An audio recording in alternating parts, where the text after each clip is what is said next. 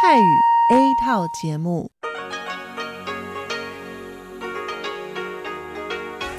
ที่นี่สถานีวิทยุเรดิโอไต้หวันอินเตอร์เนชันแนล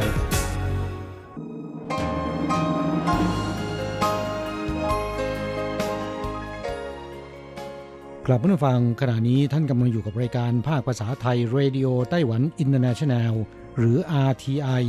ออกกระจายเสียงจากกรุงไทเปไต้หวันสาธารณรัฐจีน เป็นประจำทุกวันนะครับ นอกจากรับฟังทางเครื่องรับวิทยุได้แล้ว ยังสามารถรับฟังรายการผ่านระบบออนไลน์ได้ที่ thai.rti.org.tw หรือที่ RTI Fanpage นะครับ ขอเชิญติดตามรับฟังรายการของเราได้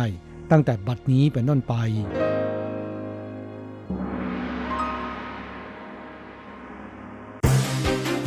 ลำดับแรก ขอเชิญติดตามรับฟัง ข่าวประจำวัน สวัสดีค่ะ คุณผู้ฟังที่เคารพ ช่วงของข่าวประจำวันจากรายการ Radio Taiwan International ประจำวันจันทร์ที่ 6 เมษายน พุทธศักราช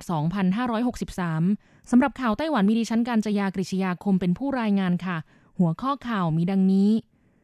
ไต้หวันพบผู้ติดเชื้อโควิด -19 เพิ่ม 10 ราย รับเชื้อจากต่างประเทศ 9 ในประเทศ1ยอดสะสมรวม 373 ราย ไต้หวันประกาศแหล่งท่องเที่ยว 11 แห่งเป็นพื้นที่เสี่ยงแพร่กระจายโรคโควิด -19 ต้องเฝ้าสังเกตอาการตนเอง 14 วัน คณะกรรมการการเกษตรไต้หวันเผย ผลผลิตข้าวปีนี้มีให้ประชาชนทั้งประเทศบริโภคได้ 30 เดือน ไต้หวันเอาจริง โดยสารระบบขนส่งมวลชนต้องสวมหน้ากากอนามัย ฝ่าฝืนปรับ 3,000 ถึง 15,000 เหรียญ ขึ้นแท็กซี่ไม่สวม คนขับปฏิเสธผู้โดยสารได้ ไต้หวันประกาศเว็บไซต์สำหรับประชาชนสั่งซื้อหน้ากากอนามัยส่งให้ญาติในต่างประเทศ 30 แผ่นทุก 2 เดือน ต่อไปเป็นรายละเอียดของข่าวค่ะ นายเฉินซือจงรัฐมนตรีว่าการกระทรวงสาธารณสุขและสวัสดิการไต้หวัน ในฐานะผู้บัญชาการศูนย์บัญชาการควบคุมโรคติดต่อ แถลงจำนวนผู้ติดเชื้อไวรัสโคโรนาสายพันธุ์ใหม่ 2019 หรือโรคโควิด -19 ณ วันที่ 6 เมษายน 2563 พบผู้ป่วยยืนยันติดเชื้อเพิ่ม 10 ราย ในจำนวนนี้ติดเชื้อจากต่างประเทศ 9 ราย ติดเชื้อภายในประเทศ 1 ราย ยอดผู้ติดเชื้อสะสมรวม 373 ราย ในจำนวนนี้มี 2 รายที่เป็นเด็กวัย4-5 ขวบ ยอดผู้เสียชีวิตรวม 5 รายสำหรับผู้ติดเชื้อภายในประเทศที่เพิ่มขึ้นในวันนี้ คือผู้ป่วยรายที่ 365 เป็นเด็กชายวัย 4 ขวบ จัดเป็นการติดเชื้อจากกลุ่มครอบครัว ซึ่งมีส่วนเกี่ยวข้องกับการเดินทางกลับจากสหรัฐอเมริกา เป็นหลานของผู้ป่วยรายที่ 343 และ 356 ผู้ป่วยรายที่ 343 เป็นย่า ก่อนหน้านี้เป็นผู้ติดเชื้อภายในประเทศ ขณะนั้นไม่ทราบว่าติดเชื้อจากไหน ส่วนสามีคือผู้ป่วยรายที่ 356 เป็นปู่ เคยไปทำงานที่สหรัฐอเมริกา ดังนั้นจึงให้ผู้สัมผัสกับผู้ป่วยรายนี้ตรวจหาเชื้อ และพบว่าติดเชื้อ ซึ่งผู้ป่วยรายที่ 365 เป็นหลานอาศัยอยู่ร่วมกับปู่ย่า และเข้าเรียนในโรงเรียนอนุบาลของรัฐในภาคเหนือ พบผู้มีประวัติสัมผัสกับผู้ป่วยรายนี้ 175 คน จึงถือเป็นกรณีแรกในไต้หวันที่ต้องสั่งปิดโรงเรียนอนุบาลเป็นเวลา 2 สัปดาห์โดยเหตุจากโรคโควิด -19 โดยโรงเรียนดังกล่าวมี 4 ห้องเรียน มีนักเรียนประมาณ 100 กว่าคน ส่วนผู้ติดเชื้อจากต่างประเทศที่เพิ่มขึ้นในวันนี้ 9 คน เป็นชาย 5 คน หญิง 4 คน วัย 20-40 กว่าปี เดินทางเข้าไต้หวันระหว่างวันที่ 21 มีนาคมถึง 4 เมษายน มีประวัติการเดินทางในสหรัฐอเมริกา อังกฤษ ไอซ์แลนด์ และอินโดนีเซีย ข่าวต่อไป ช่วงวันหยุดยาวเทศกาลเชงเม้งในไต้หวันวันที่ 2-5 เมษายนที่ผ่านมา มีฝูงชนจำนวนมากไปตามแหล่งท่องเที่ยวต่างๆ และพบว่าหลายคนไม่รักษาระยะห่างทางสังคม และไม่สวมหน้ากากอนามัย เช่นที่เขินติง ช่วงวันหยุดที่ผ่านมามีผู้คนไปท่องเที่ยวกว่า 70,000 คน ศูนย์บัญชาการควบคุมโรคติดต่อจึงประกาศเตือนภัยระดับชาติ ให้แหล่งท่องเที่ยวจำนวน 11 แห่ง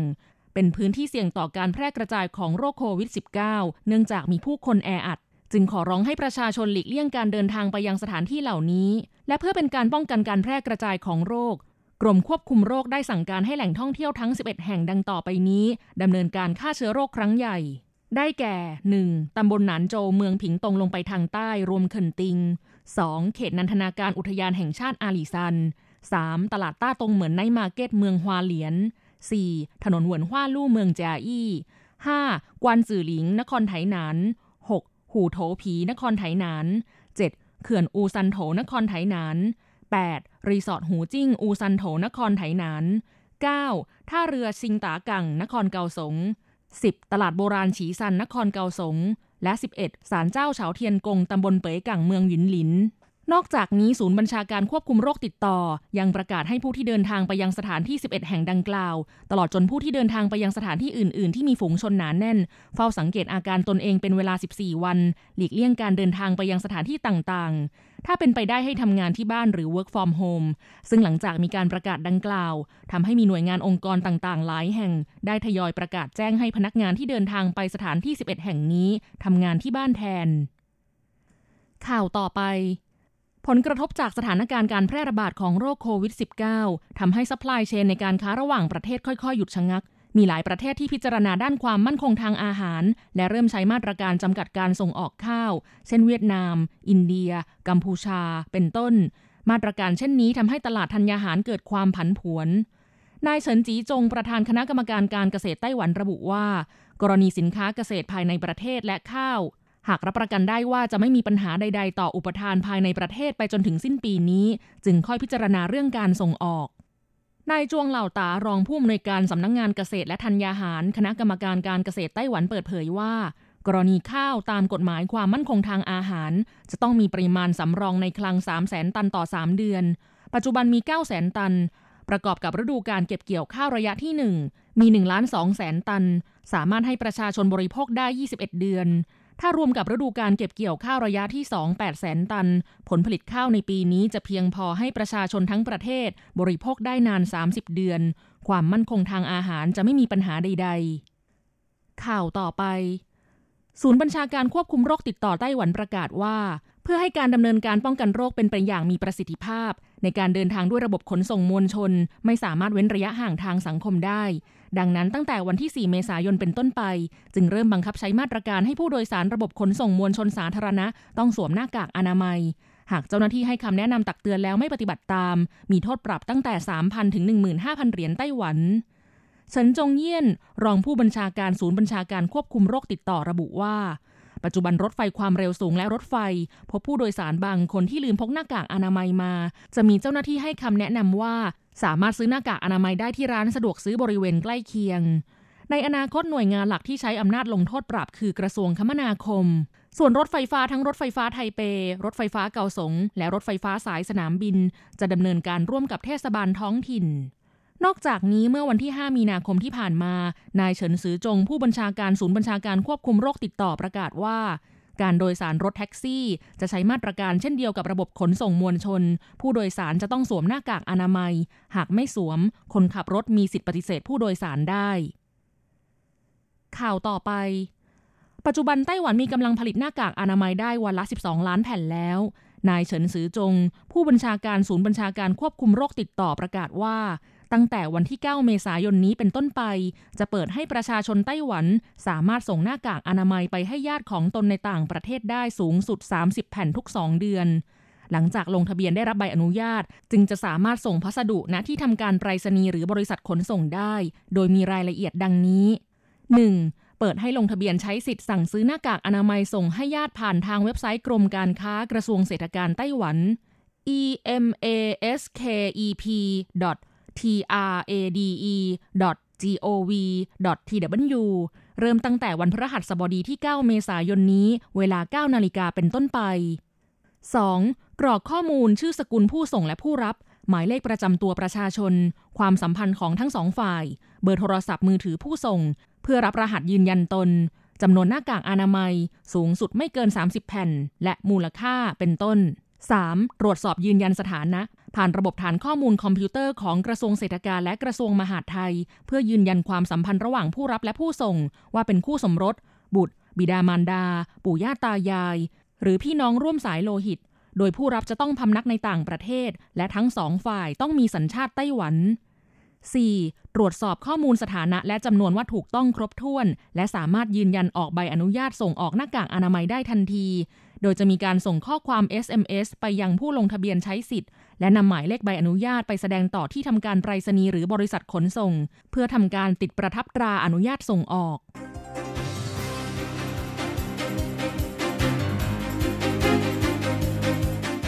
คุณผู้ฟังครับ ต่อไปเป็นข่าวตามประเทศและข่าวประเทศไทย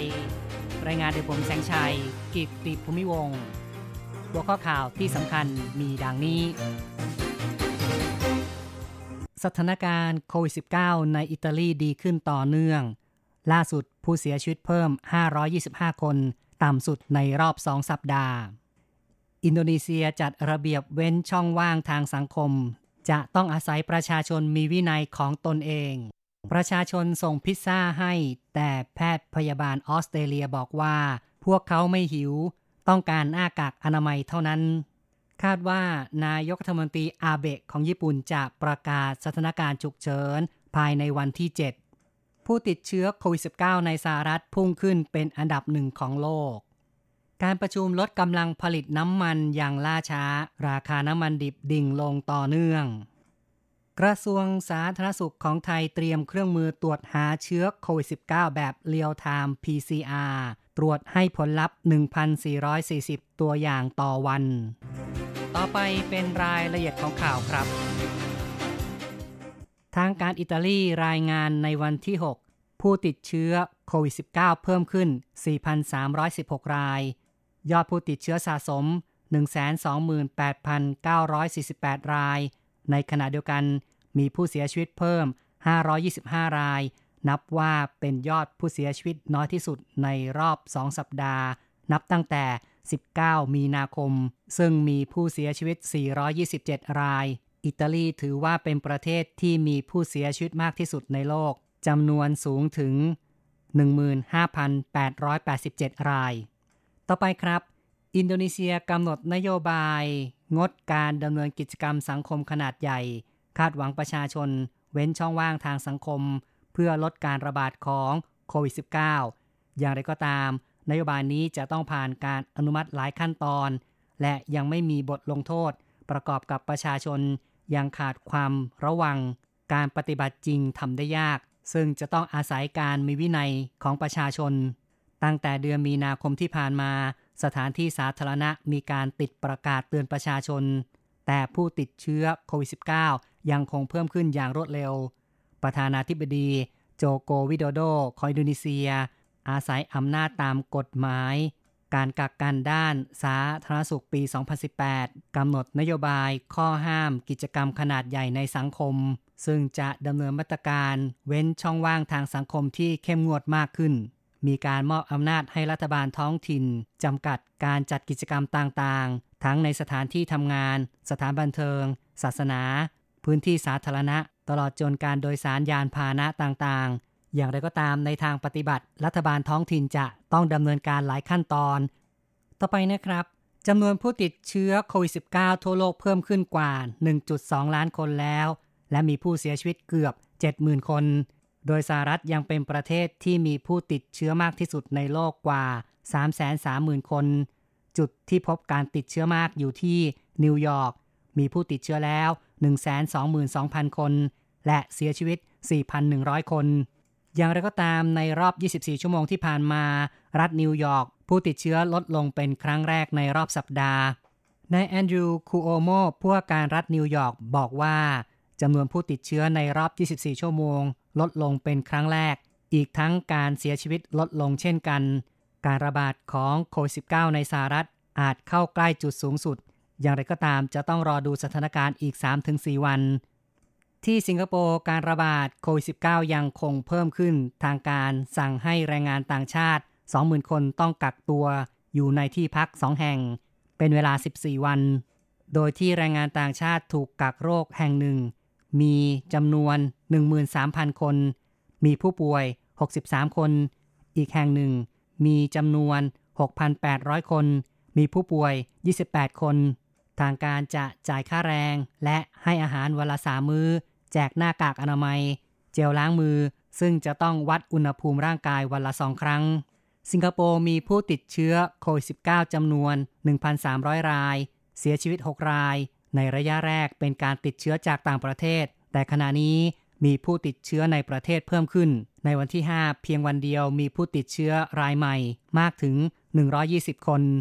ต่อไปครับ ที่ออสเตรเลียบรรดาแพทย์พยาบาลซึ่งอยู่แนวหน้าในการต่อสู้กับโควิด -19 บอกว่า แต่ละวันมีผู้ส่งการ์ดขอบคุณไปยังโรงพยาบาลเป็นจำนวนมาก รวมทั้งมีผู้สั่งพิซซ่าร้อนๆ ส่งถึงที่ แพทย์ผู้หนึ่งให้สัมภาษณ์สื่อต่างประเทศว่า พวกเราไม่หิว สิ่งที่พวกเราต้องการคือหน้ากากอนามัย บุคลากรทางการแพทย์ในออสเตรเลียร้องเรียนว่า พวกเขาขาดแคลนอุปกรณ์ที่จำเป็น เช่นหน้ากาก N95 แต่กลับเห็นคนทั่วไปเดินสวมใส่ตามถนน บุคลากรทางการแพทย์ได้ส่งหนังสือร้องเรียนออนไลน์ไปยังนายกรัฐมนตรีสกอตต์มอริสันเรียกร้องขออุปกรณ์ป้องกันส่วนบุคคล ซึ่งมีผู้ร่วมลงชื่อแล้วกว่า 155,000 คน ขณะที่นายเกรกฮันรัฐมนตรี สาธารณสุขของออสเตรเลีย ได้ถแถลงว่า รัฐบาลจะเร่งส่งหน้ากากอนามัย 10 ล้านชิ้น ไปให้แก่บุคลากรทางการแพทย์ รวมทั้งส่งถุงมือ ชุดคลุม และแว่นตาป้องกันไปด้วย เพื่อรับมือต่อสถานการณ์ระบาดของโควิด -19 นายกรัฐมนตรีชินโซอาเบะของญี่ปุ่น จะประกาศสถานการณ์ฉุกเฉิน ญี่ปุ่นมีผู้ติดเชื้อ 3,500 ราย เสียชีวิตแล้ว 85 ราย สื่อญี่ปุ่นรายงานว่า นายกรัฐมนตรีอาเบะคงจะประกาศภาวะฉุกเฉิน ภายในวันที่ 7 ครอบคลุมมหานครโตเกียว อาจรวมถึงจังหวัดโอซาก้า เฮียวโงะทางนี้ญี่ปุ่นแก้กฎหมายเมื่อต้นเดือนมีนาคมครอบคลุมเรื่องไวรัสโคโรนา ให้อำนาจนายกรัฐมนตรีประกาศสถานการณ์ฉุกเฉิน หากโควิด -19 เป็นภัยร้ายแรงต่อชีวิตประชาชน และการแพร่ระบาดมีความรวดเร็ว กระทบอย่างรุนแรงต่อเศรษฐกิจ และให้อำนาจผู้ราชการจังหวัดในพื้นที่เดือดร้อนหนัก ขอให้ประชาชนอยู่ในบ้าน ปิดธุรกิจ แต่ไม่สามารถปิดเมืองแบบในประเทศอื่น และไม่มีบทลงโทษผู้ที่ไม่ปฏิบัติตาม ต่อไปเป็นเรื่องของราคาน้ำมันดิบในตลาดโลก องค์การประเทศผู้ส่งออกน้ำมันหรือว่าโอเปกจะเปิดหารือกับผู้ผลิตน้ำมันรายสำคัญของโลกเกี่ยวกับการลดกำลังผลิต แต่การประชุมยังคงล่าช้าออกไป ประกอบกับสหรัฐไม่เข้าร่วมประชุมทำให้หลายฝ่ายเกิดความกังขาว่าจะสามารถบรรลุผลในการฉุดราคาน้ำมันให้สูงขึ้นได้หรือไม่ ราคาน้ำมันดิบเบรนท์ทะเลเหนือตลาดซื้อขายล่วงหน้าที่สิงคโปร์ในเวลา 8นาฬิกา15 นาทีของเช้าวันที่ 6 เมษายน ลดลง 6.4%อยู่ที่ 31.93 ดอลลาร์ต่อบาร์เรล ทั้งที่น้ำมันดิบเบรนท์เมื่อสัปดาห์ที่แล้วพุ่งขึ้น 37%ส่วนน้ำมันดิบ West Texas Intermediate ราคาอยู่ที่ 25.99 ดอลลาร์ต่อบาร์เรล ต่อไปติดตามข่าวจากประเทศไทยครับ กรมควบคุมโรคกระทรวงสาธารณสุขของไทยแถลงว่าสถานการณ์แพร่ระบาดของโควิด -19 ยังคงเพิ่มขึ้น ประชาชนที่เป็นกลุ่มเสี่ยง เข้ารับการตรวจเชื้อเป็นจำนวนมาก ทางกรมควบคุมโรคจึงได้เตรียมเครื่องโคบาส 6,800 ซึ่งเป็นเครื่องมือในการตรวจวิเคราะห์อัตโนมัติ ระดับโมเลกุล หาสารพันธุกรรม ตรวจหาเชื้อโควิด -19 โดยมีการติดตั้งเครื่องตรวจเชื้อดังกล่าว ที่สถาบันบำราศนาราดูน เพื่อตรวจปริมาณเชื้อไวรัส HIV ในเลือด แต่วันที่ 31 มีนาคม ได้นำมาปรับใช้ในการวิเคราะห์ตัวอย่างผู้ป่วย และผู้สัมผัสสงสัยติดเชื้อโควิด -19 ทางนี้จะมีการขยายติดตั้งเครื่องโคบาส6,800 ไปยังสำนักงงานป้องกันควบคุมโรคที่ราชบุรีและขอนแก่น ชุดตรวจวิเคราะห์โคบาส6,800 สามารถให้ผลการทดสอบ 96 ตัวอย่างแรกภายในเวลา 3.5 ชั่วโมง และจะออกผลการทดสอบต่อเนื่อง 96 ตัวอย่างในทุก 90 นาที ซึ่งจะให้ผลทดสอบรวมทั้งสิ้น 1,440 ตัวอย่างภายใน 24 ชั่วโมง อีกข่าวหนึ่งเป็นเรื่องที่กระทรวงอุตสาหกรรมของไทยได้ผลักดันให้ 7 บริษัท สิ่งทอ ปรับเปลี่ยนกระบวนการผลิตสินค้า หันมาผลิตหน้ากากอนามัย เพื่อรองรับต่อความต้องการของประชาชน เป็นการสนับสนุน SME สร้างรายได้ ขับเคลื่อนธุรกิจแบบเร่งด่วน ต่อสู้กับภาวะการระบาดของโควิด -19 ต่อไปเป็นรายงานอัตราแลกเงินอ้างอิงตอนบ่ายของวันที่ 6 เมษายน โอนเงิน 10,000 บาทใช้ 9,400 เหรียญไต้หวัน แลกซื้อเงินสด 10,000 บาทใช้ 9,750 เหรียญไต้หวัน และโอนเงิน 1 เหรียญสหรัฐใช้ 30.31 เหรียญไต้หวัน ข่าวจาก RTI ในวันนี้จบลงแล้วครับ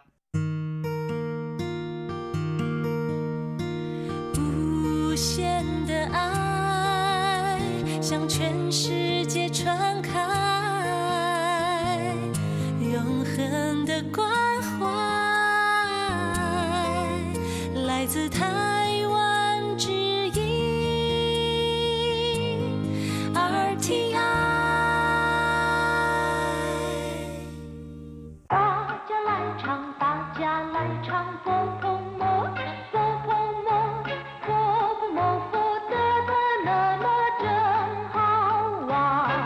สวัสดีครับเพื่อนผู้ฟัง พบกันในวันนี้เราจะมาเรียนวิทยาลัยภาษาจีนหาอากาศภาคเรียนที่สองบทที่ 12 ของแบบเรียนชั้นต้น บทที่ 12จะมาเจ้าไปอย่างไร หรือไปทางไหน ในบทนี้เราจะมาเรียนรู้คำสนทนาภาษาจีนกลางที่เกี่ยวกับการถามทาง อย่างเช่น ถามว่า ธนาคารหรือที่ทำการไปรษณีย์ไปอย่างไร หรือไปทางไหน 第十二课怎么走？ 一课文银行在哪儿？在邮局左边，怎么走？从这儿往前走到第二条街，往右转就看到了。第十二课怎么走บทที่ 12 ไปอย่างไร หรือแปลว่า ไปทางไหนคำว่าจะมะเป็นคำที่แสดงถึงความสงสัยในสภาพการ วิธีการหรือว่าสาเหตุ มีความหมายว่า อย่างไร หรือเพราะเหตุใด เช่นจะมะหวยชื่อแปลว่าเรื่องอะไร หรือเรื่องมันเป็นอย่างไร ส่วนคำว่าเจ้าแปลว่าเดินจะมาเจ้าก็คือ ไปอย่างไรหรือว่าไปทางไหนคำว่าจะมาเจ้าเราสามารถนำไปดัดแปลงเป็นคำอื่นได้นะครับ อย่างเช่นว่าจะมาชัวแปลว่า หมายความว่าอย่างไร หรือพูดว่าอย่างไรจะมาชื่อแปลว่ากินอย่างไรจะมาปั้น ทำอย่างไรจะมาเฉียเขียนอย่างไร ต่อไปมาอธิบายความหมายของบทเรียนหยินหังใจหนาธนาคารอยู่ที่ไหน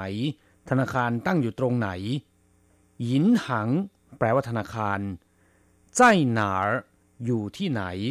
คำว่าใจแปลว่าอยู่หนาแปลว่าที่ไหน หรือจะใช้คำว่าหนาหลี่ก็ได้นะครับ ซึ่งมีความหมายอย่างเดียวกัน แปลว่าที่ไหน อย่างเช่น ยินหัธนาคารตั้งอยู่ที่ไหน ยินหัธนาคารตั้งอยู่ตรงไหนใจโยจีโจเปียน อยู่ทางด้านซ้ายมือของที่ทำการไปรษณีย์ต้องขออภัยด้วยนะครับ ในแบบเรียนข้อความแปลเป็นภาษาไทย บอกว่าอยู่ทางขวามือของกรมไปรษณีย์ที่ถูกต้องควรจะเป็นอยู่ทางด้านซ้ายมือของที่ทำการไปรษณีย์นะครับเหยวจีแปลว่าที่ทำการไปรษณีย์คำว่าเหยว แปลว่าการโอน หรือว่าการส่งจดหมายทางไปรษณีย์นะครับ ส่วนคำว่าจีโดยมากแล้วจะมีความหมายว่ากลม หรือว่ากอง แต่เมื่อนำไปรวมกับคำว่าเหยวกลายเป็นเหยวจี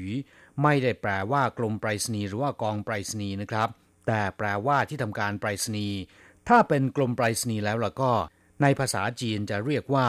เหยวเจิ้งจีกลมไปรษณีย์หรือว่ากลมบริหารไปรษณีย์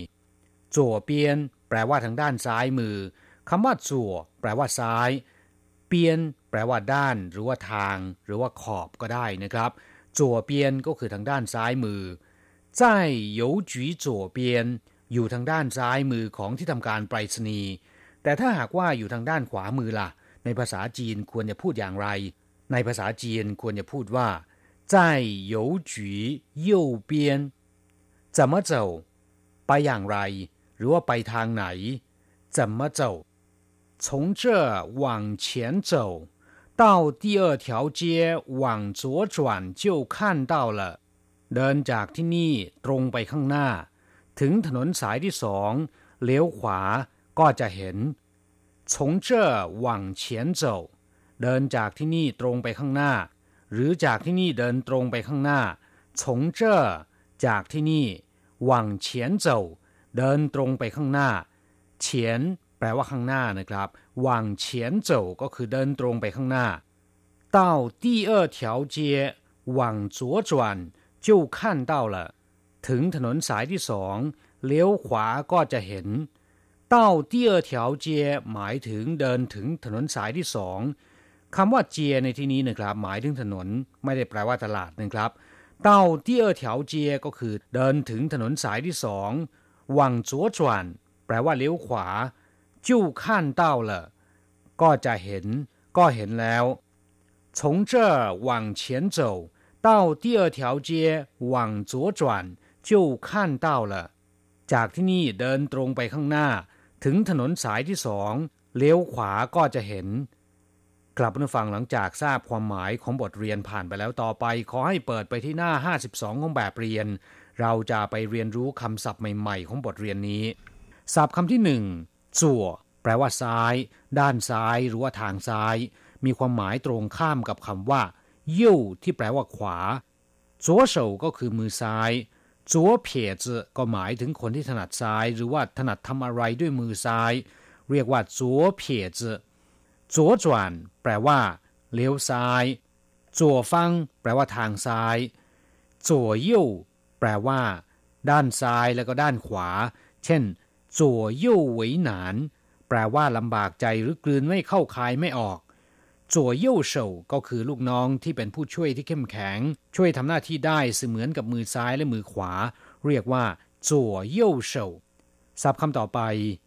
ยู่แปลว่าขวา ด้านขวาหรือว่าทางขวา มีความหมายตรงข้ามกับคำว่าจั่วที่แปลว่าซ้ายยู่เปียนก็คือด้านขวา ย่ฟังแปลว่าทางขวา เวลาเดินตามท้องถนนให้เดินชิดขวา เรียกว่า เข้าเย่เจ้าแปลว่าเดินชิดขวานะครับศัพท์คำต่อไป เปียน แปลว่าด้าน แปลว่าขอบ ริม หรือว่าชายก็ได้ อย่างเช่นว่า เจอเปียน ทางนี้หรือว่าด้านนี้ หน้าเปียน ทางโน้นหรือว่าด้านโน้น ลู่เปียน ริมถนน หรือว่าขอบถนน ลู่เปียนทัน ก็คือแผงลอยหรือว่าหาเปร่ที่วางขายบนฟุตบาท หรือริมทางนะครับ เรียกว่า ลู่เปียนทันเหอเปียนก็คือริมแม่น้ำไห่เปียนก็คือชายทะเล เทียนเปียนก็คือขอบฟ้า นอกจากนี้แล้วนะครับคำว่าเปียนยังแปลว่า ข้างหรือว่าสถานที่อยู่ใกล้ๆอย่างเช่น ผังเปียน แปลว่าข้างๆเชิงเปียน แปลว่าข้างตัวเฉาเปียน แปลว่าในมือ อย่างเช่น 我手边没有那么多钱ในมือผมมีเงินไม่มากขนาดนั้นศัพท์คำต่อไปตี้มีความหมายว่าลำดับที่มักจะเขียนนำหน้าตัวเลขนะครับ เป็นการบอกอันดับที่ อย่างเช่นตีอีแปลว่าที่หนึ่งตีเออแปลว่าที่สองตีสิแปลว่าที่สิบตี一次แปลว่าครั้งแรกตีเออหวยแปลว่าครั้งที่สองตีซานทั่งรอบที่สาม ที่สี่ช่างนัดหรือว่ารอบที่สี่ที่หูเถวสายหรือว่าเส้นที่ห้าศัพท์คำต่อไปจวนมีความหมายว่าเปลี่ยนแปลงทิศทาง ตำแหน่งหรือว่าสถานการณ์ อย่างเช่นว่าจวนหยีแปลว่าโอนย้ายหรือว่าถ่ายโอนจวนขวานแปลว่าเปลี่ยนช่าซ้ายหันช่ายขวาหันช่างเข้นกลับหลังหันจวนเจ้า แปลว่าส่งต่อ แต่ถ้าเป็นจวนเก้าแล้วแล้วก็แปลว่าบอกต่อนะครับศัพท์คำต่อไปกั้วแปลว่าผ่าน ข้ามหรือว่าเลย อย่างเช่นกั้วหลาย แปลว่าข้ามมาหรือว่าเข้ามากั้วชี่แปลว่าผ่านไป หรือที่ผ่านมากั้วเหนียนก็คือผ่านปีเก่า ซึ่งชาวจีนนิยมเรียกขึ้นปีใหม่ว่ากั้วเหนียน แต่ถ้าคำว่ากั้วอยู่หลังคำกริยา ก็จะหมายถึงกริยาหรือว่าการกระทำนั้นๆ ได้เกิดขึ้น เสร็จสิ้นหรือว่าเรียบร้อยแล้ว อย่างเช่นว่าชื่อกั้วละทานมาเรียบร้อยแล้วขั้นกั้วละชมหรือว่าดูแล้วชี่กั้วละไปมาแล้วศัพท์คำต่อไป หยินหังแปลว่าธนาคารคำว่าหยินตัวเดียวเนี่ยแปลว่าเงิน ซึ่งเป็นธาตุโลหะอย่างหนึ่งนะครับ ที่มีราคารองจากทอง นอกจากนี้ก็หมายถึงสิ่งที่เกี่ยวข้องกับเงินตรา อย่างเช่นว่าหยินเหลาแปลว่าร้านขายเครื่องทองเครื่องเพชร เรียกว่าหยินเหลาส่วนคำว่าหัง แปลว่าอาชีพ ธุรกิจหรือว่ากิจการ เมื่อนำคำว่าหังมารวมกับคำว่าหยิน เป็นหยินหัง แปลว่าธุรกิจที่เกี่ยวข้องกับการเงิน นั่นก็คือธนาคารนั่นเองกลับมาฟังหลังจากที่เรียนผ่านไปแล้วขอให้นำไปหัดพูดบ่อยๆ เราจะกลับมาพบกันใหม่ในบทเรียนหน้า สวัสดีครับ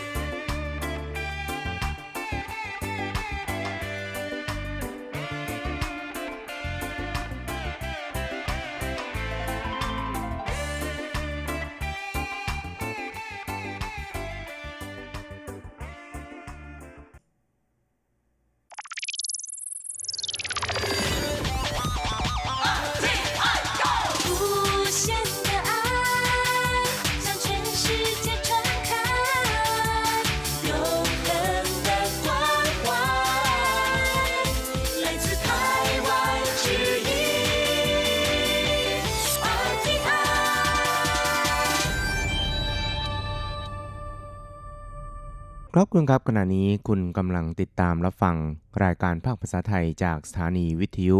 RTI ซึ่งส่งกระจายเสียงจากกรุงไทเป ประเทศสาธารณรัฐจีนอยู่นะครับและต่อไปนั้นก็ขอเชิญคุณผู้ฟังติดตามรับฟังรายการกระแสประชาธิปไตย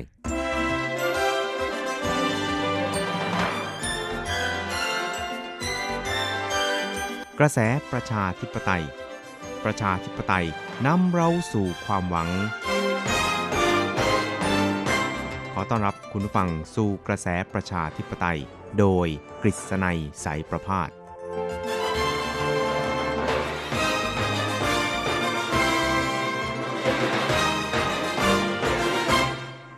วัสดีครับคุณผู้ฟังที่รักและเคารพทุกท่านครับ ผมกฤษณัยสารพาดก็กลับมาพบกับคุณผู้ฟังอีกครั้งหนึ่งครับ ในช่วงเวลาของกระแสประชาธิปไตยนะครับ ซึ่งก็จะพบกับคุณผู้ฟังเป็นประจำทุกสัปดาห์ในค่ำวันจันทร์แล้วก็เช้าวันอังคาร 3 ครั้งด้วยกันครับ ก็จะนำเอาเรื่องราวความเคลื่อนไหวที่น่าสนใจทางด้านการเมืองในไต้หวันในช่วงที่ผ่านมามาเล่าสู่ให้กับคุณผู้ฟังได้รับฟังกันนะครับ รื่องแรกนะครับเราก็ไปดูกันที่เรื่องราวเกี่ยวกับการที่รัฐบาลของท่านประธานาธิบดีไช่อิงเหวินผู้นำไต้หวันสาธารณรัฐจีนนะครับ ได้ประกาศอย่างภาคภูมิใจนะครับว่าตอนนี้เนี่ยกำลังการผลิตหน้ากากอนามัยหรือว่าแมสของไต้หวันเนี่ยนะครับมีกำลังการผลิตเนี่ยนะครับเกินกว่า 13 ล้านชิ้นต่อวันแล้วนะครับ ซึ่งก็ทำให้ไต้หวันเนี่ยนะครับสามารถที่จะ นำเอาหน้ากากอนามัยเหล่านี้นั้น มาจำหน่ายให้กับประชาชนได้เพิ่มขึ้น จากเดิมที่ขายให้เพียงแค่สัปดาห์ละ 3 ชิ้นต่อคนนะครับ ซึ่งก็ทำให้ผู้คนเนี่ยนะครับอาจจะมีความรู้สึกว่าหน้ากากอนามัยนั้นขาดแคลนแต่ว่าตั้งแต่วันที่ 9 เมษายนนี้เป็นต้นไปนี่นะครับ ชาวไต้หวันนั้นก็จะสามารถซื้อหน้ากากอนามัยได้ทุก 14 วัน โดยเพิ่มขึ้นเป็น 9 ชิ้นนะครับ ซึ่งก็หมายความว่า แต่ละสัปดาห์นั้นก็จะได้เกือบ 5 ชิ้นทีเดียวครับ แต่สำหรับเด็กนั้นก็เพิ่มขึ้นเป็น 2 สัปดาห์ต่อ 10 ชิ้นนะครับ ซึ่งอนอกจากจะทำให้ผู้คนเนี่ยนะครับเริ่มมีความสะดวกในการหาซื้อหน้ากากอนามัยมาใช้ป้องกันตัวเองแล้วนี่นะครับ มันก็ยังทำให้การที่ไต้หวันเนี่ยจะยื่นมือให้ความช่วยเหลือแก่ นานาชาติ โดยเฉพาะอย่างยิ่งประเทศที่กำลังประสบกับภาวะภัยคุกคามจากโควิด -19 หรือว่าโควิด -19 นี้อย่างรุนแรงนะครับ ไม่ว่าจะเป็นในสหรัฐที่มีผู้คนเนี่ยนะครับติดเชื้อโควิด -19 ไปแล้วนับแสนนะครับ แล้วก็เสียชีวิตเนี่ยหลายพันคนนะครับ ส่วนในยุโรปเนี่ยก็มีแนวโน้มว่าจะมีการระบาดของ โควิด -19 เนี่ยนะครับรุนแรงมากยิ่งขึ้น เพราะฉะนั้นเนี่ยไต้หวันนั้นก็ได้ให้คำมั่นนะครับว่าจะบริจาคหน้ากากอนามัย เพื่อให้กับบุคลากรทางการแพทย์ของประเทศต่างๆ เหล่านี้นะครับแล้วก็ประเทศที่เป็นพันธมิตรของไต้หวันนะครับจำนวนรวมทั้งสิ้นถึง 10 ล้านชิ้นเลยทีเดียวนะครับ โดยก็มีการ จัดสัดส่วนนะครับในส่วนของสหรัฐนั้นก็อาจจะได้ถึง 7 ล้านชิ้นนะครับ ส่วนสหภาพยุโรปนั้นก็อาจจะได้ถึง 2 ล้านชิ้นนะครับ ส่วนอีก 1 ล้านชิ้นนั้นก็จะแบ่งจัดสรรไปให้กับประเทศพันธมิตรของไต้หวันนะครับสำหรับในส่วนของประเทศมุ่งใต้ใหม่นี่นะครับ ก็จะมีการพิจารณาใน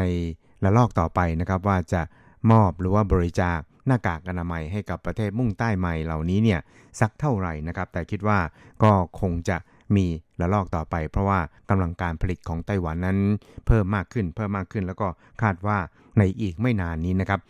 จะมีกำลังการผลิตเนี่ยเพิ่มขึ้นเป็นถึง 15 ล้านชิ้นต่อวันเลยทีเดียวนะครับ เพราะฉะนั้นอันนี้เนี่ยก็ถือเป็นข่าวดีสำหรับชาวไต้หวันแล้วก็ชาวโลกด้วยนะครับครับแต่อย่างไรก็ตามเนี่ย ในส่วนของชาวไต้หวันเองเนี่ยก็อาจจะยังต้องไปเข้าคิว เพื่อขอซื้อหน้ากากอนามัยตามร้านขายยานะครับ ซึ่งก็ยังคงเข้าแถวยาวเหยียดนะครับ แล้วก็อาจจะต้องรอกันนานพอสมควร แต่ว่าชาวไต้หวันเองเนี่ยนะครับ เท่าที่ดูจากโพลต่างๆเนี่ยนะครับ ต่างก็รู้สึกว่ายินดีนะครับที่จะยื่นมือให้ความช่วยเหลือกับประเทศต่างๆ เหมือนกับ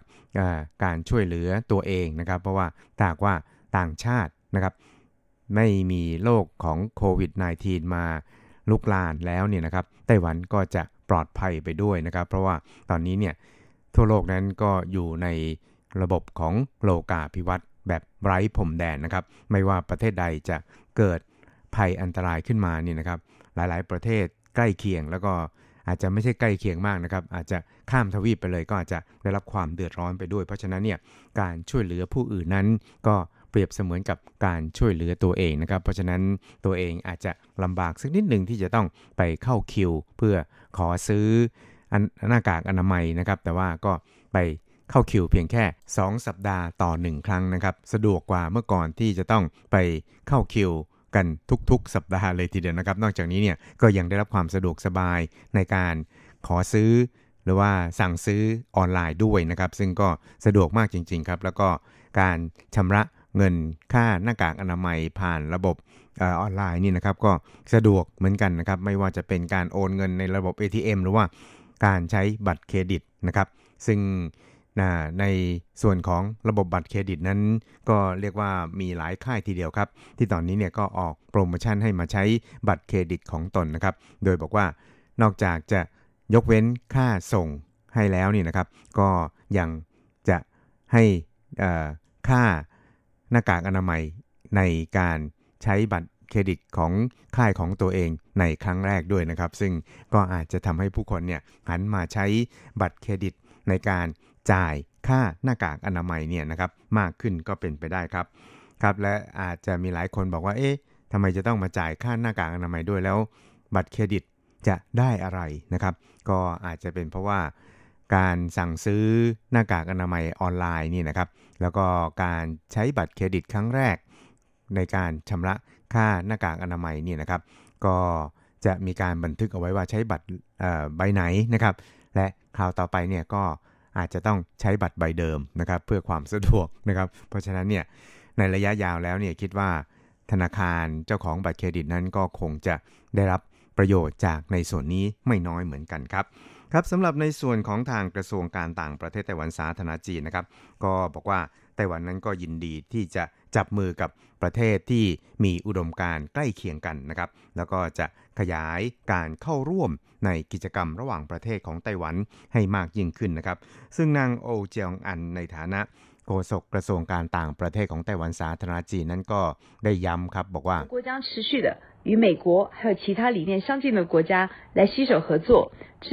ครับนางก็บอกครับบอกว่าไต้หวันนั้นก็จะจับมือกับประเทศพันธมิตรที่มีอุดมการใกล้เคียงกันโดยเฉพาะอย่างยิ่ง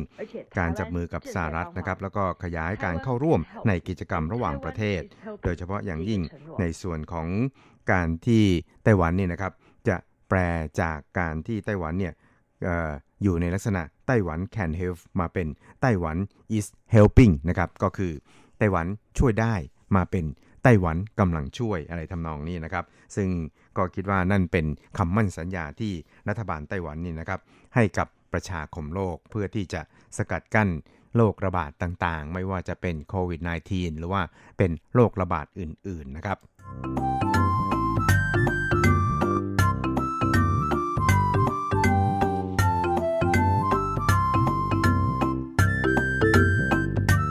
ครับจากโควิด -19 แล้วตอนนี้เรามาดูกันที่การเมืองล้วนๆในไต้หวันกันบ้างครับ ซึ่งในช่วงที่ผ่านมานะครับ การประชุมของสภานิติบัญญัติแห่งชาติไต้หวันสาธารณจีนเนี่ยนะครับ ก็เรียกได้ว่าได้ตกลงกันนะครับว่าจะมีการจัดตั้งคณะกรรมาการเพื่อที่จะพิจารณาเกี่ยวกับประเด็นของการแก้ไขรัฐธรรมนูญนะครับ ซึ่งในส่วนนี้เนี่ยนะครับทั้งในส่วนของ ฝ่ายรัฐบาลแล้วก็ฝ่ายค้านนี่นะครับ ก็จะมีการปรึกษาหารือกันนี่เรื่องนี้ และคิดว่าจะเป็นการจะตั้งขึ้นหลังจากการซักถามต่อรัฐบาลหรือว่าการซักฟอกรัฐบาล ถ้าบอกว่าจะเป็นซักฟอกนี่นะครับก็อาจจะไม่ค่อยตรงนัก เพราะว่า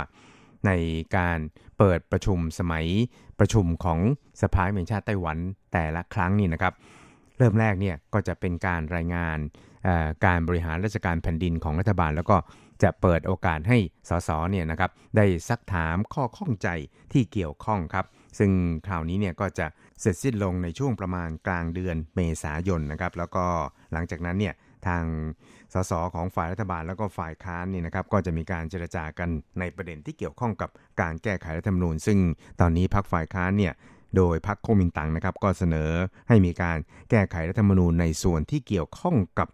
อายุของผู้ที่มีสิทธิ์ออกเสียงเลือกตั้ง แล้วก็ผู้มีสิทธิ์ลงสมัครรับเลือกตั้งนะครับ โดยจะให้ปรับลดลงจากเดิมที่ระบุว่าผู้ที่มีอายุ 20 ปี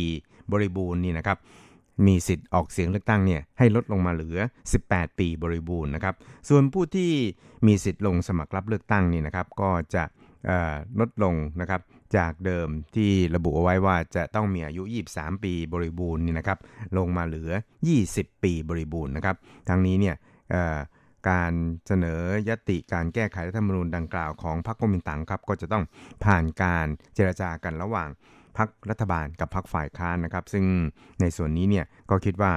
น่าจะสอดคล้องกับกระแสหลักทางการเมืองในไต้หวันที่ต้องการให้ผู้ที่มีอายุ 18 ปี แล้วก็มี วิธีภาวะพอสมควรนี่นะครับ มีสิทธิ์ที่จะตัดสินอนาคตของประเทศชาติร่วมกันครับ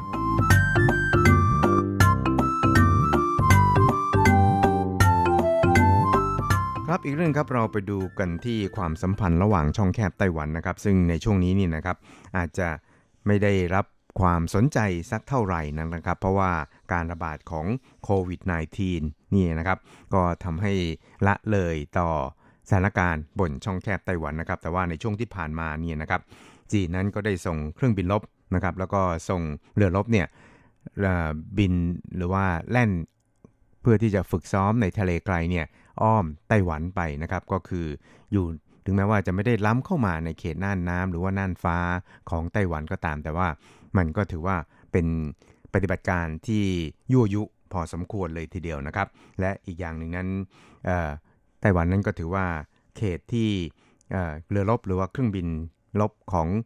จีนเนี่ยนะครับแล่นเข้ามาหรือว่าบินผ่านเข้ามานั้นเป็นเขตที่เรียกกันว่า Gray Zone Conflict นะครับก็คือเขตสีเทานะครับ เพราะฉะนั้นเนี่ยมันก็อาจจะส่งผลกระทบนะครับต่อการกระทบกระทั่งกันพอสมควรครับ โดยเฉพาะอย่างยิ่งเมื่อช่วงกลางเดือนมีนาคมที่ผ่านมานี่นะครับ ก็มีเรือเร็วของจีนนี่นะครับ ก็ เรียกได้ว่าหลายลำทีเดียวนะครับ ก็ตามรายงานข่าวบอกว่ามี 10 กว่าลำครับที่ได้แล่นเข้ามาอย่างเขตหน้าน้ำแล้วก็เข้ามายั่วยุกองเรือลาดตระเวนพิทักษ์หน้าน้ำของไต้หวันนะครับที่บริเวณหน้าน้ำในเขตจินเหมินนะครับ ซึ่งก็เรียกได้ว่าเป็นส่วนที่ทำให้กระทรวงกลาโหมของไต้หวันสาธารณจีนนั้น วิตกกังวลว่าการยั่วยุดังกล่าวนี่นะครับ มันก็อาจจะมาจากการที่จีนเนี่ยต้องการ ยกระดับนะครับหรือว่าต้องการเพิ่มความเข้มข้นในการที่จะยั่วยุไต้หวัน แล้วก็ก่อให้เกิดการประทะกันทางการทหาร ระหว่างไต้หวันกับจีนก็เป็นไปได้เหมือนกันนะครับ เพราะฉะนั้นเนี่ยในส่วนของกระทรวงกลาโหมของไต้หวันเองครับ ก็ได้ตระเตรียมในเรื่องนี้แล้วก็ได้ออออกมาตรการที่จะดูแลนะครับแล้วก็บอกว่าได้มีการติดตามความเคลื่อนไหวของกองทัพเรือกองทัพ อากาศของจีนเนี่ยอย่างใกล้ชิดเลยทีเดียวนะครับ แล้วก็ไม่ต้องวิตกกังวลว่ากองทัพเนี่ยนะครับจะไม่สามารถรับมือกับเหตุการณ์ฉุกเฉินที่อาจจะเกิดขึ้นในอนาคตนี้ได้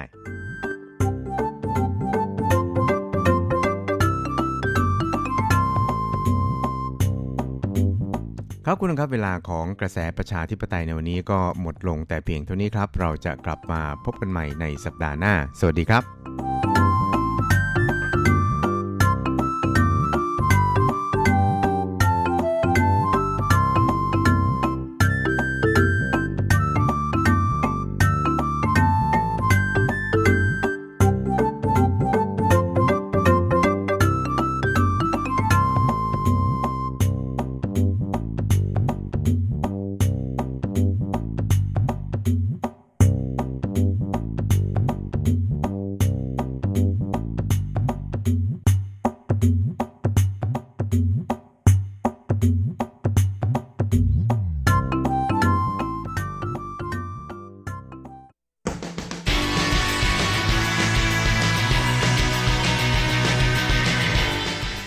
ปัจจุบัน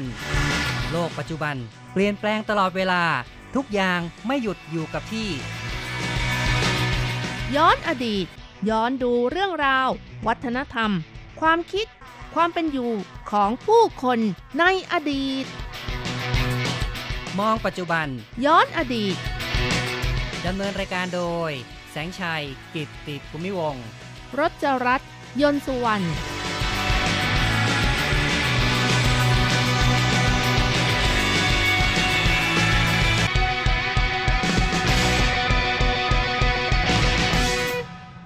คุณผู้ฟังที่รักครับ พบกันอีกแล้วในมองปัจจุบันย้อนอดีตนะครับ ในวันนี้เราจะคุยกันถึงเรื่องของกระดาษเงินกระดาษทองกันครับ ค่ะ ช่วงเชียงเม้งที่ผ่านมานะคะ ทางกองสิ่งแวดล้อมกรุงไทเปก็มีการจัดรถรับกระดาษเงินกระดาษทองตามสถานที่เก็บอัฐิหรือว่าตามสุสานต่างๆนะคะ เพื่อรวมกันเอาไว้แล้วก็เข้าเตาเผาทีเดียวค่ะ อืมเนาะก็เป็นการอนุรักษ์สิ่งแวดล้อมนะครับ เพราะว่า ปัจจุบันเนี่ย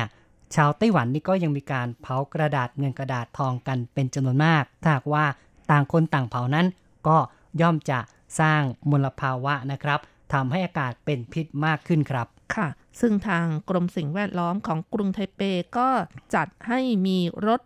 รับกระดาษเงินกระดาษทองเป็นเวลา 2 สัปดาห์ด้วยกันค่ะสำหรับหออัฐิของกรุงไทเปนะคะ ตั้งแต่ปี 2013 เป็นต้นมาก็ห้ามให้มีการเผากระดาษเงินกระดาษทองแล้วค่ะ ทั้งนี้สถิติเผากระดาษเงินกระดาษทองเขาก็บอกว่า 1 ตันเนี่ยจะสร้างฝุ่นละอองก๊าซคาร์บอนมอนอกไซด์ซัลเฟอร์ออกไซด์ที่มีปริมาณมลพิษทางอากาศประมาณ 94 กิโลกรัมค่ะ เยอะนะครับเนี่ยก็เรียกว่าเป็นภาระมาก ๆ เลยนะครับ ในเรื่องของ คุณภาพทางด้านอากาศครับค่ะ แต่ถ้ามีการรวบรวมกระดาษเงินกระดาษทองเอาไปเผาในเตาเผา ก็จะเป็นการช่วยลดมลภาวะทางอากาศได้มากถึง 93%ค่ะ ครับ ยิ่งในปัจจุบันนี้หลายคนก็ให้ความสนใจนะครับ เรื่องของฝุ่น PM 2.5 มีการพูดถึงกันมากนะครับ ในประเทศไทยก็เชื่อว่า หลายคนก็ตระหนักกับปัญหานี้ด้วยเช่นเดียวกันนะครับ ค่ะ จากสถิติของกรมสิ่งแวดล้อมก็ระบุว่าปีที่แล้วนะคะ ในช่วงของเทศกาลเชงเม้งรถที่ไปรวบรวมกระดาษเงินกระดาษทอง ก็มีทั้งหมด 55.96 ตันค่ะ ก็ถือว่าไม่น้อยนะคะอืมเยอะมากเลยนะครับค่ะ ช่วยลดมลภาวะทางอากาศได้มากถึง 4,892 กิโลกรัมค่ะ อือหือครับ ดูตัวเลขแล้วก็เรียกว่า ถ้าไม่มีการบริหารจัดการที่ดีนี่จริง ๆ เลยนะครับ ก็สร้างปัญหาให้แก่สังคมอย่างมากเลยแหละค่ะ เพื่อความสะดวกที่เอ่อบริการให้กับประชาชนก็นอกจากในวันเชงเม้งแล้วนะคะ เทศกาลวันศาสตร์จีนนะคะ ก็มีการรวบรวมกระดาษเงินกระดาษทองเพื่อนำไปเผาที่เตาเผาโดยเฉพาะอีกด้วยนะคะ แน่นอนเลยครับ ก็ช่วงเทศกาลศาสตร์จีนเป็นอีกช่วงหนึ่งที่มีการเผากระดาษเงินกระดาษทอง เพราะ เป็นการเส้นไหว้ให้แก่บรรพบุรุษรวมทั้งบรรดา ผีไร้ญาติต่างๆ ซึ่งก็เชื่อกันว่าจะต้องมีการเส้นไหว้เพื่อจะได้ไม่มารังควานมนุษย์นะครับ ค่ะ นอกจากนี้นะคะตั้งแต่ปี 2012 ก็ 8 ปีที่แล้วนะคะ ทางกรมสิ่งแวดล้อมของกรุงไทเป ก็มีการจัดบริการถุงสำหรับรวบรวมกระดาษเงินกระดาษทอง ที่ประชาชนนำมาเผาในช่วงของวันที่ 2 และวันที่ 16 ตามปฏิทินจีนนะคะ แล้วก็มีการรวบรวมถุงเหล่านี้ไปยังสถานที่แบบที่ทำให้ฟรีเลยนะคะ มีทั้งหมด 400 แห่งทั่วกรุงไทเปอีกด้วยค่ะ ครับ เป็นการดูแลเอาใจใส่เป็นอย่างดีนะครับ ค่ะ เป็นการลดมลภาวะใช่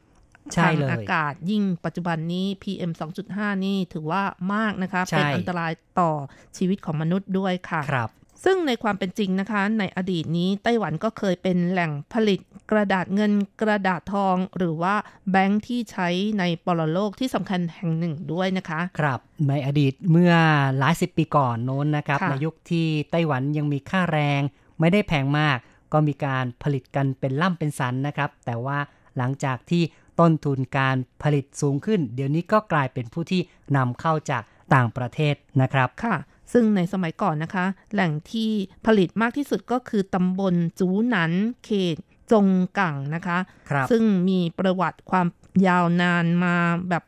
300 กว่าปีแล้วนะคะ ตั้งแต่สมัยที่ชาวฮกเกี้ยนอพยพเข้าสู่ไต้หวัน ก็มีการนำเอาวิธีการผลิตกระดาษเงินกระดาษทองเข้ามาในไต้หวันด้วยค่ะ ครับ ก็ติดตามมากับบรรดาชาวจีนที่อพยพมาจากทางจีนแผ่นดินใหญ่นู้นนะครับค่ะทำให้จูหนันเจิ้นหรือว่าตำบลจูหนันนะคะ เป็นศูนย์รวมของการทำกระดาษเงินกระดาษทอง ไม่ว่าตรอกไหนซอยไหนก็ล้วนแต่มีธนาคารกระดาษเงินทองโอ้โหทั้งนั้นเลยค่ะเนาะนะครับมาเห็นแล้วคงจะรู้สึกว่าเป็นเอ่อ โรงงานผลิตแบงค์มหึมานะครับ แต่ว่าเป็นแบงค์ในปรโลกนะครับ ค่ะ แล้วก็เคยส่งไปขายต่างประเทศอย่างเช่น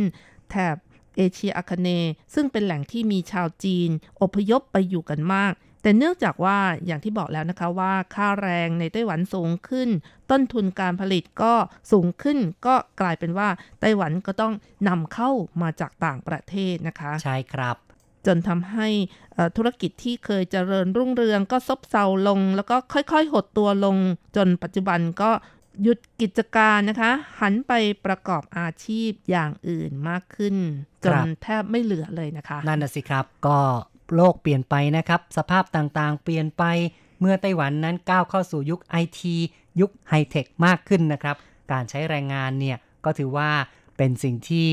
ได้ค่าแรงไม่คุ้มค่านะครับค่ะก็ต้องเลิกกันไปละนะครับ แล้วก็จากการบันทึกก็เล่ากันว่าในยุคหนึ่งนะคะ ในยุคที่ญี่ปุ่นยึดครองไต้หวันเนี่ยเป็นยุคที่ชาวจีนที่มาอยู่ในไต้หวันเนี่ยก็ต้องแอบผลิตขายกระดาษเงินกระดาษทองกันนะคะ ครับก็คือว่าในยุคนั้นญี่ปุ่นต้องการที่จะกลืนไต้หวันนะครับทั้งทางด้านภาษา แล้วก็ทางด้านวัฒนธรรมด้วยนะครับค่ะอบังคับให้ชาวไต้หวันเนี่ยต้องเรียนภาษาญี่ปุ่นกันทั้งหมดเลย ส่วนวัฒนธรรมนั้นก็ห้ามทำตามประเพณี ตามธรรมเนียมของชาวจีนนะครับ ก็ต้องหันไปยึดถือวัฒนธรรมของญี่ปุ่นแทนครับแต่อย่างไรก็ตามนะคะ ความเชื่อที่สืบทอดกันมาหลายชั่วคน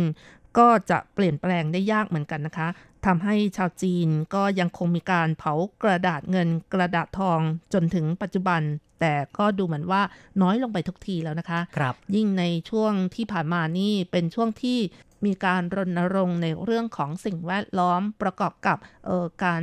ไหว้เชงเม้งช่วงที่มีการระบาดของโควิด -19 นี้ ก็ทำให้เอ่อมีการเชิญชวนให้ประชาชนเนี่ยเอ่อไหว้ทางออนไลน์ใช่ไหมคะ ใช่นะครับ รูปแบบก็เปลี่ยนไปการดำรงชีวิตนะครับ เปลี่ยนไปก็ทำให้ชาวไต้หวันเนี่ยเริ่มที่จะ ลดการเผากระดาษเงินกระดาษทองไปโดยปริยายนะครับ ต่อไปครับก็เป็นช่วงของการย้อนอดีตฟังเรื่องราวความเป็นมาของกระดาษเงินกระดาษทองกันนะครับค่ะในพิธีเส้นไหว้ของชาวจีนนั้นไม่ว่าจะเป็นการไหว้เจ้าไหว้เซียนไหว้บรรพบุรุษก็ตามนะคะ นอกจากจะมี การไหว้ด้วยหมูเห็ดเป็ดไก่หรือว่าทูบเทียนดอกไม้กันแล้วนะคะ สิ่งที่ขาดไม่ได้ก็คือกระดาษเงินกระดาษทองนั่นเองค่ะอืมนั่นนะครับ เป็นสิ่งที่ปฏิบัติกันมาตั้งแต่ยาวนานมากๆๆๆเลยนะครับ ยิ่งถ้าคนที่เสียชีวิตก็จะมีการทำกงเต็ก ก็มีแบงก์กงเต็กใช่ไหมคะ ก็คือกระดาษเงินกระดาษทองประเภทนั้นนั่นเองนะคะ ใช่ครับ ที่มาของกระดาษเงินกระดาษทองนั้นก็มีการกล่าวขานกันหลายตำนานด้วยกันค่ะ ใช่ก็ว่ากันไปหลายอย่างละนะครับ ความเป็นมาเป็นอย่างไรก็มาฟังกันดูครับค่ะ จากการบันทึกเป็นอักษรนะคะ ก็มีการกล่าวกันว่าเริ่มต้นในสมัยของราชวงศ์ฉีตอนใต้นู่นเนี่ยค่ะมีฮ่องเต้ฉีเฟ่ยนะคะ เป็นผู้ที่ชอบเส้นไหว้ผี จึงเอากระดาษมาตัด แล้วก็พับเป็นตัวแทนของเงินเพื่อเส้นไหว้ บ้างก็บอกว่าเริ่มในยุคของราชวงศ์ถังก็มีเช่นกันนะคะ ครับโอ้ราชวงศ์ฉีก็มีราชวงศ์ถังก็มีนะครับ ก็แล้วแต่ว่าจะเชื่อกันละนะครับค่ะ โดยเอามาเส้นไหว้แก่เซียนแล้วก็ผีนะคะ แต่ว่าที่เล่ากันมากนะคะ ก็มีอยู่สองตำนานด้วยกันตำนานแรกก็คือเอ่อเรื่องที่เกี่ยวกับไช่หลุนอืมนะคะใช่หลุนนี่ก็ได้ชื่อว่าเป็นผู้ที่ ประดิษฐ์กระดาษของชาวจีนนะครับ ซึ่งในความเป็นจริงเนี่ยจริง ๆ แล้วก็ต้องบอกว่ากระดาษมีมาก่อนหน้านู้น แต่ว่าใช่หลุนนี่คงจะเป็นผู้ที่พัฒนาให้กระดาษมีคุณภาพดีขึ้นนะครับค่ะ หลังจากที่กระดาษมีคุณภาพดีขึ้นแล้ว ใช่หลุนก็อยากจะให้คนเนี่ยมาใช้กันมากขึ้นนะคะครับก็เลยมีการวางอุบายกับภรรยาค่ะอืมเนาะคล้ายๆกับว่าเป็นการทำการตลาดนะครับโอ้เหมือนกับ การขายกระดาษทิชชู่ในปัจจุบันหรือเปล่าคะต้องพยายามปลุกกระแสปล่อยให้ใช้ข่าวกันเยอะปล่อยเนาะข่าวว่าเออกระดาษเทชชู่มีการใช้วัสดุที่ใช้เช่นเดียวกับเอ่อหน้ากากอนามัยอะไรอย่างนี้ค่ะครับก็สมัยใช่หลุนก็เหมือนกันก็ต้องหาอุบายนะครับ ให้คนใช้กระดาษมากขึ้นนะครับค่ะ ก็ทำอุบายยังไงนะคะ ก็คือนำเอากระดาษเนี่ย ตัดเป็นสี่เหลี่ยม แล้วก็ทาเปลวเงินเปลวทองเอาไว้ด้านบนค่ะ จากนั้นก็ปล่อยข่าวว่าใช่หลุนเนี่ยป่วยตายใช่หลุนก็เลยแกล้งตายอยู่ในโรงนะคะอ๋อที่ไม่คได้รับปิดก้น อืมเนาะนะครับ แล้วเป็นไงต่อครับก็ไม่ได้ปิดก้นก็ยังไม่ตายนะก็คะไม่ตายเนาะแต่แกล้งตายนะครับอ๋อค่ะ แล้วก็ภรรยาเนี่ยก็นั่งเผา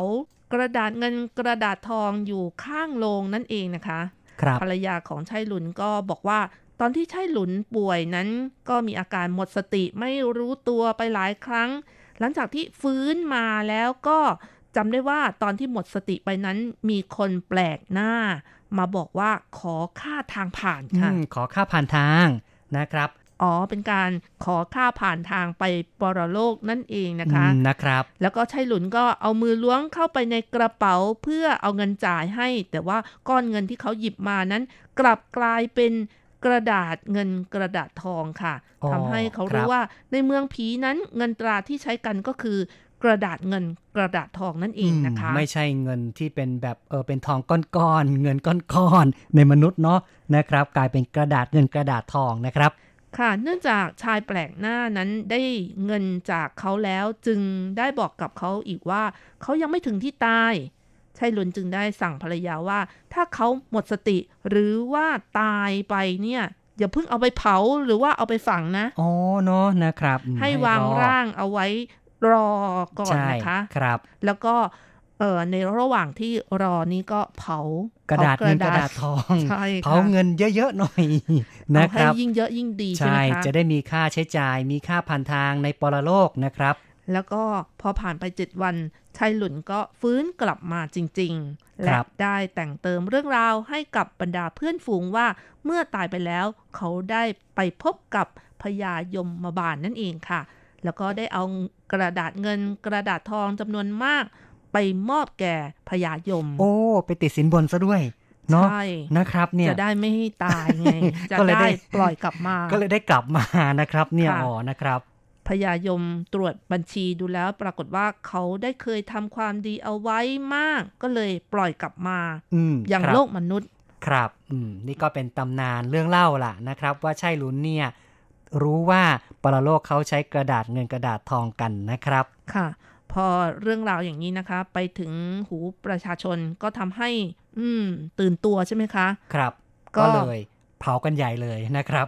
แล้วก็เผามาจนถึงปัจจุบันใช่ครับอืมสำหรับในอีกตำนานหนึ่งนั้นก็มีความเกี่ยวข้องกับถังไทจงนะครับ ก็คือฮ่องเต้ราชวงศ์ถังนั่นเองที่ไปประหารชีวิตของนักโทษ แล้วก็เกิดคดีความกันนะครับ สุดท้ายก็มันรู้ว่าจะต้องใช้กระดาษเงินกระดาษทองเนี่ยในการแก้ปัญหานะครับ ก็สามารถทำให้จบคดีไปได้ครับ ก็เลยกลายเป็นอีกที่มาหนึ่งของ การเผากระดาษเงินกระดาษทองในหมู่ชาวจีนละนะครับ เอาละครับ คุณผู้ฟังครับในวันนี้เราก็พูดคุยกันมาพอสมควรนะครับ ในรายการมองปัจจุบันย้อนอดีตนะครับ ซึ่งก็หวังว่าคงจะได้รับสาระได้รับความเพลิดเพลินกันไปพอสมควรนะครับ